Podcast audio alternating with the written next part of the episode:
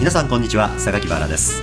今日も私のアンテナに飛び込んできたお話や視点をいくつかご紹介してまいりましょう。それでは始めます。この番組はデータサイエンティスト株式会社の提供でお送りします。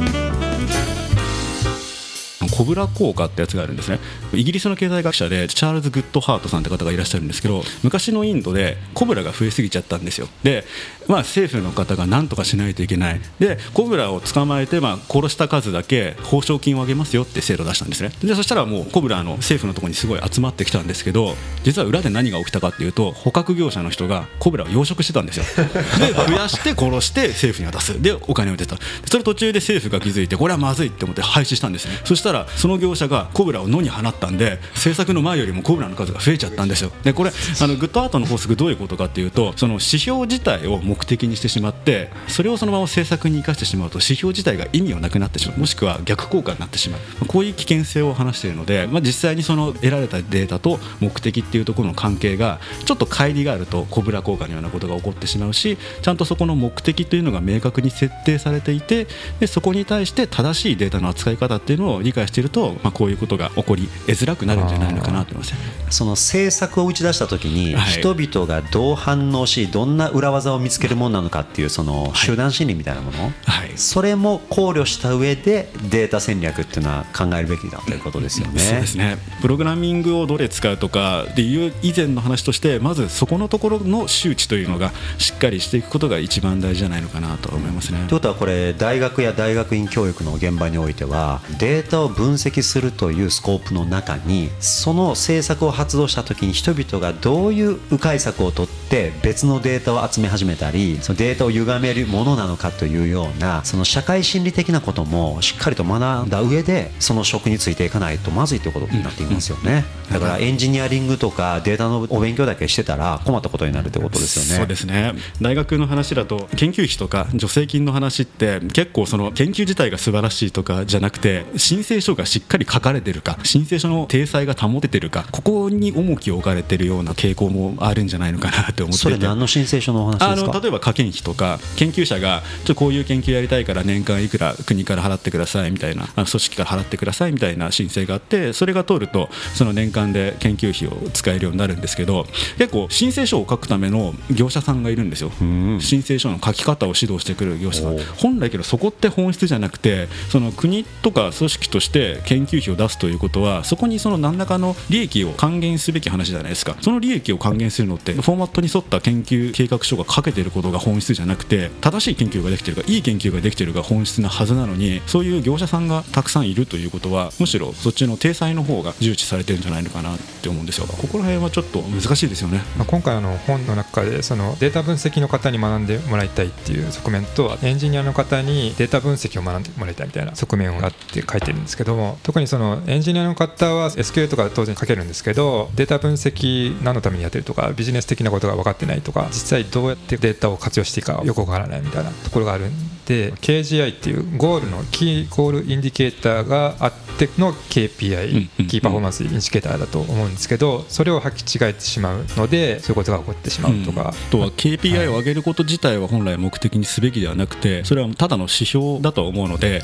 その KPI、KPI としてそういう動きがあるよだけど裏に何かしらのことは含まれているかもしれないっていうことは常に考えておかないと誤った判断をしたりとか潜在的なリスクっていうのを見過ごしてしまう可能性が出てきてしまうん。じゃないのかなと思いますね。確かに。その KGI、KPI それぞれ一個一個の背景についてもしっかりとその担当者同士でレビューをし合って、はい、このファクターってこういう背景で歪められることもありうるよねみたいな。これの共通認識からプロジェクト始めるってすごい大事ですよね考えたら、はい、でないと人によってその指標に対して思ってることが違ったりその指標の裏側にあるものを見抜けなかったりしてね。KPI の設定っていうのもすごく一つのテーマになるぐらい大事なあのビジネスの課題だと思うんですけども、まあ、チームとしてエンジニアの方もデータ分析の方もやっぱ共通して知っていることが大事かなというところですね。やっぱお互いにその相手の領域に踏み込んでちょっと理解していかないとこの価値を出すみたいな難しいと思うんですけどチームとしてのデータ分析みたいなデータサイエンスみたいなことができないのかなと思うので。確かに、はい、そういう機会を社内に持つっていうのは大事ですよね、うん、あの KGI レビュー KPI レビュー、うん、一つ一つの指標を取り出してはみんなでディスカッションする、はい、そのファクターが持っている有用性とリスク、うんはい、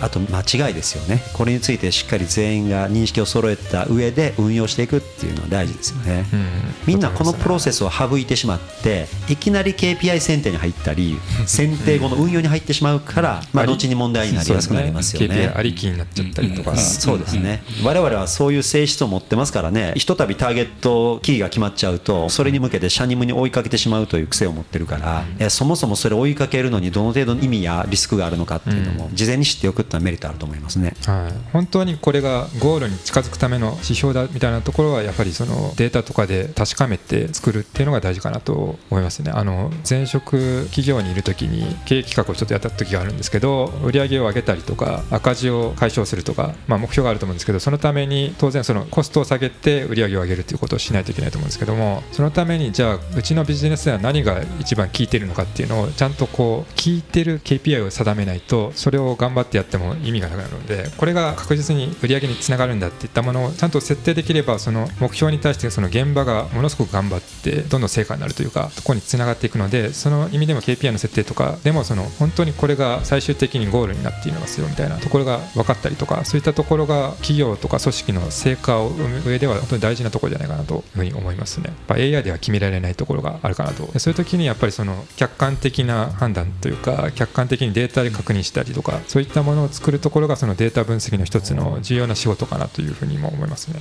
実際どうです？そのうまく回していらっしゃる会社さんとかの具体例というか西さんのご存知のなんか会社さんとかあったら少しお聞きしたいなって、まあ、それかちょっと理想とするような、実際にどういう絵を描かれてるかなと。事例として、まあ、ある会社さんとかは普通にやっぱ現場で SQL をみんな叩けるようにしましょうというふうにしてて勉強会をしてますと。はい。実際その具体的にはエンジニアの方がちょっと SQL の勉強会を何回かしてデータ分析したい人が集まって勉強しますと。で環境としては分析環境を用意しておいて SQL を叩くことによって現場のこういったデータが叩けるようになってますと。でみんながこうそれを使って分析ができるようにしてますと。のであのある意味も最初に言ったような課題みたいなそのエンジニアとデータ分析のあの現場の担当者の方の意思疎通ができなくて分析できないとかそういった問題がもともとないみたいな状況を作れているのでやっぱりそういったところは一つの先進的な企業とかさんとかやっぱそういうふうにしてるのでやはりそういった取り組み自体が今後増えていくんじゃないかなというのが。で最終的には今で言うとその Google、Amazon、Facebook、Apple みたいなテック系企業がものすごく顕著に成長して他の業界を駆逐しているというか こう徹底的にデータ活用しているというか、そういったことができている企業と少しでも既存の業界でもそういうふうにデータを活用することでその対抗できてたりしてきている企業もあるんですけども、まあ、ウォルマットさんとかかな、まあ、ある意味自分たちの強みのところはあると思うのでそういったところで勝っていくみたいな。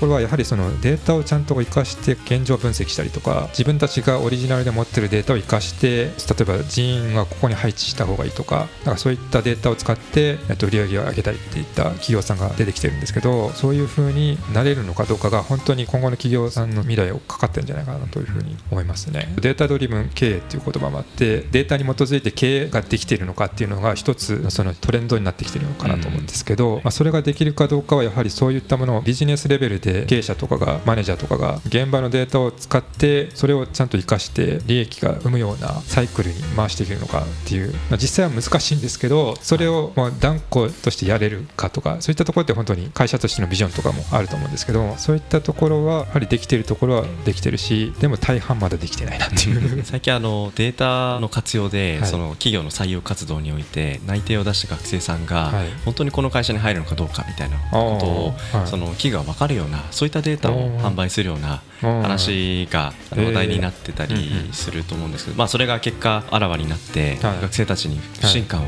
あの仰いでしまったっていうようなところをどうその会社として捉えているんですかっていうところが一つ論点になってたりするんですけども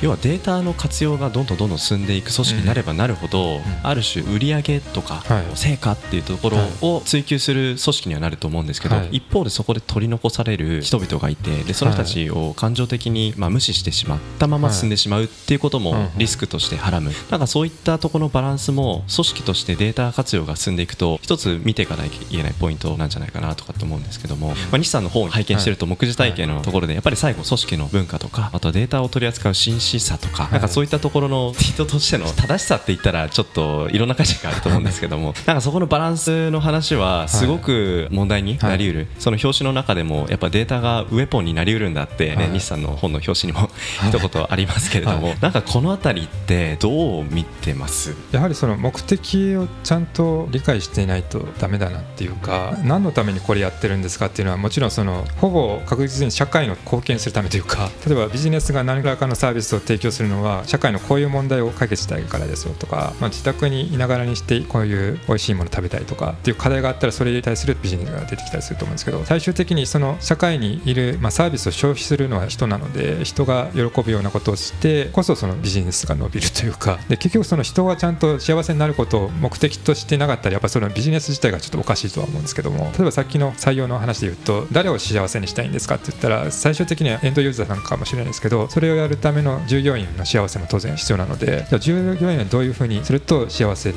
なるのかこういう会社に入りたいと思うのかっていうところをちゃんと目的にしていないとデータ活用自体がやっぱりあさっての方向に行ってしまうと不信感につながったりするのかなと。なので社会貢献みたいなところにつながっていかないと当然データ分析はそれ自体は本当にプロセスだと思うので目的ではないというかそれ自体をいくら頑張ったところで何の意味もないという何のためのデータ分析かっていうのを常に意識しないとその成果を生み出せなくなっちゃう可能性があるなというふうには思います。あさっての方向でね突き進むと一時的には成果出るかもしれないですけど中長期で見るとはい。自分に矛先が返ってくるそんな危険性もはらんでるはいってい。うことですかね。僕思うんですけどね多くの企業がねデータの計測可能性を突破できないと思うんですよ。どういうことかって言いましたらね先ほどのあのレストランの例えで言うとレストランのいろんな内部で起きてる事象を計測したとするじゃないですか。例えば従業員の動き方とか調理場で行われている調理はい。肉を何度で何分焼いてるかとかありとあらゆることを細かく計測しまくったとするじゃないですか、ところが本当にレストランの目的を果たしてるかどうかを確認するには、それを食べた人がしかもどの座席に座った人が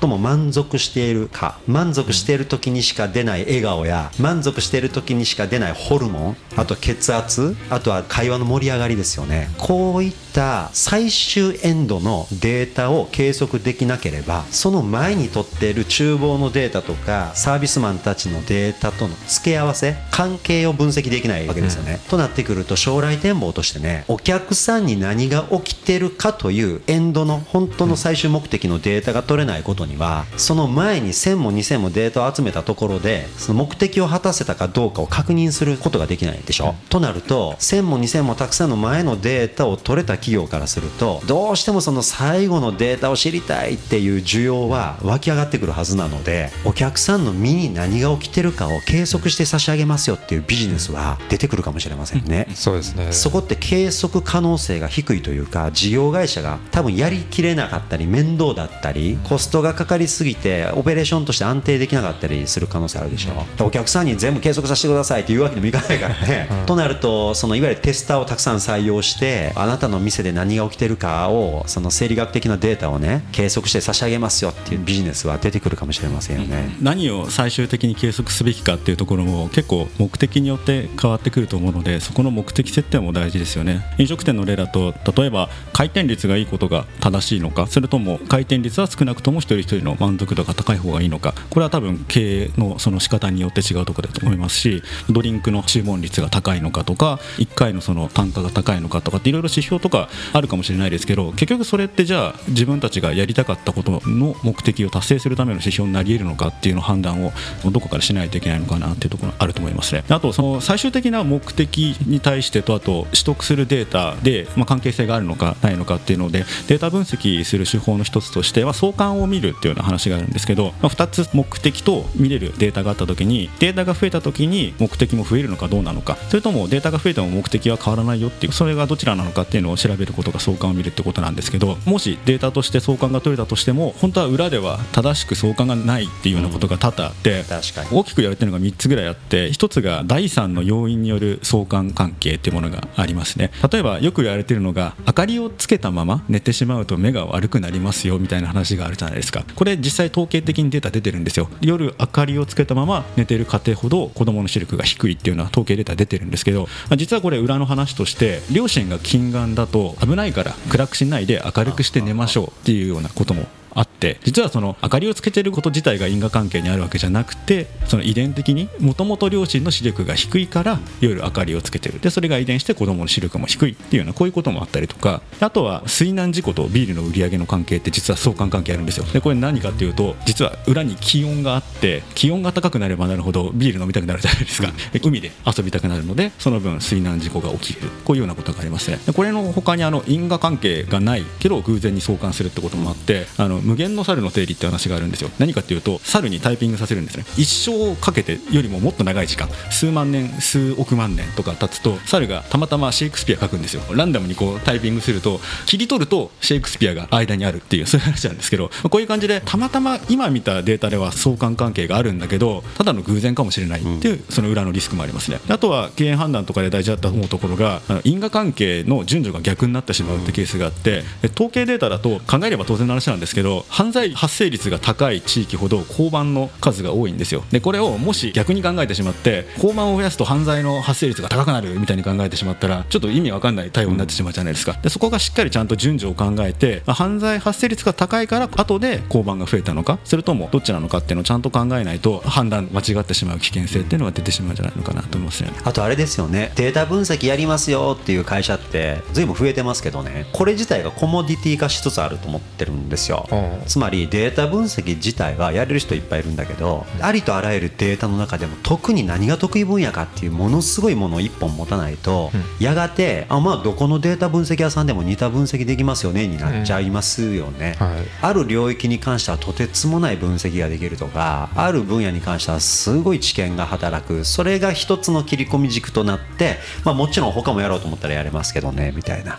まあ、そういう風になっていくと多分事業会社さんとしてもあじゃあこの分野やったらあそこに頼もうこの分野やったらあそこが最強やからあそこに頼もうってあの選びやすくなってくると思いますけどね。うん。情報処理系の大学出たんですけども大学の今教授されている方が自分の包丁を持てっていうのを言われてたんですけど包丁って何かっていうとフードプロセッサーみたいな機械を使って、まあ、料理を作れるんだけどそれじゃダメですよと。自分のその包丁を使って基本となる技術を持ってそれをこう使いこなすことでいろんな問題を解決できるようにサービス作れるようにしなさいみたいなところがあってでも自分の包丁っていうのはまさに自分の専門性というかそれの基本的なその技術をしっかりと身につけないとダメだよという 話をされてて今は本当にあのデータサイエンティスト協会っていうのがあるんですけどもそこがやってるアワードとかで受賞されてたりするんですけどやっぱそういうすごく根本的なところがあってこその成果を出せるというかその教授の場合は画像認識の世界の人なので俺はこれでやるんだみたいなころがやっぱあってそこを絶対ぶらさないというか。その包丁が一本一本仕上がっていって増えていくとまた面白いですよね。今度こう組み合わせでそうですよね。最強になるからね、はい。調理師の方とかはすごくいろんな包丁を使いこなすというか、うん、結果としてそうですよね、はい。あの煮物めちゃめちゃうまいけど焼き物もめちゃめちゃうまくなってきてみたいなのあると思うし、